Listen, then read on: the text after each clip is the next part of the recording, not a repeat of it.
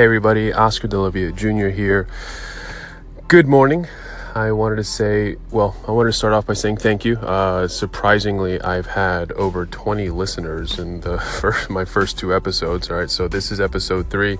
Uh, I wanted to say thank you to those who actually did uh, spend some time with me. So I appreciate that. Um, if you guys have any questions, you know, thoughts, comments, queries, criticisms, I'll take it all. All right.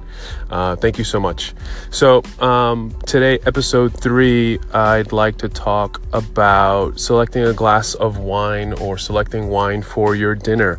Uh, I am privileged to say that I work in an industry with a fantastic wine list. And often the question is, how do I go about selecting wine for, for dinner? Um, just a couple quick steps.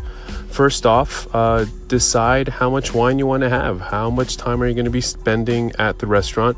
Uh, that's one. Number two, then decide what you're going to eat. And then, you know, if you're going to have vegetable heavy foods or fish heavy foods, traditionally you start off with some white wines. Or if you're going to go into uh, meat courses, uh, heavier meat courses like lamb and pork, you know, start thinking about your red wines.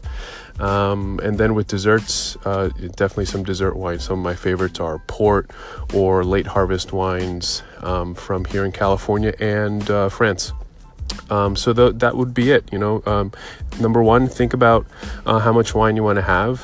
Number two, decide what foods are you going to have so you can have the appropriate glasses or bottles. And then, um, yeah, think about dessert too, because don't don't forget about your dessert wine, guys. It's delicious. Um, thanks guys. Uh, episode three, uh, let me know if you have any questions. Um, hit me up on all your social media. Think of Twitter, Instagram, LinkedIn, and Anchor. So it's all at It's Oscars. All right. I T S O S C A R S. Cheers.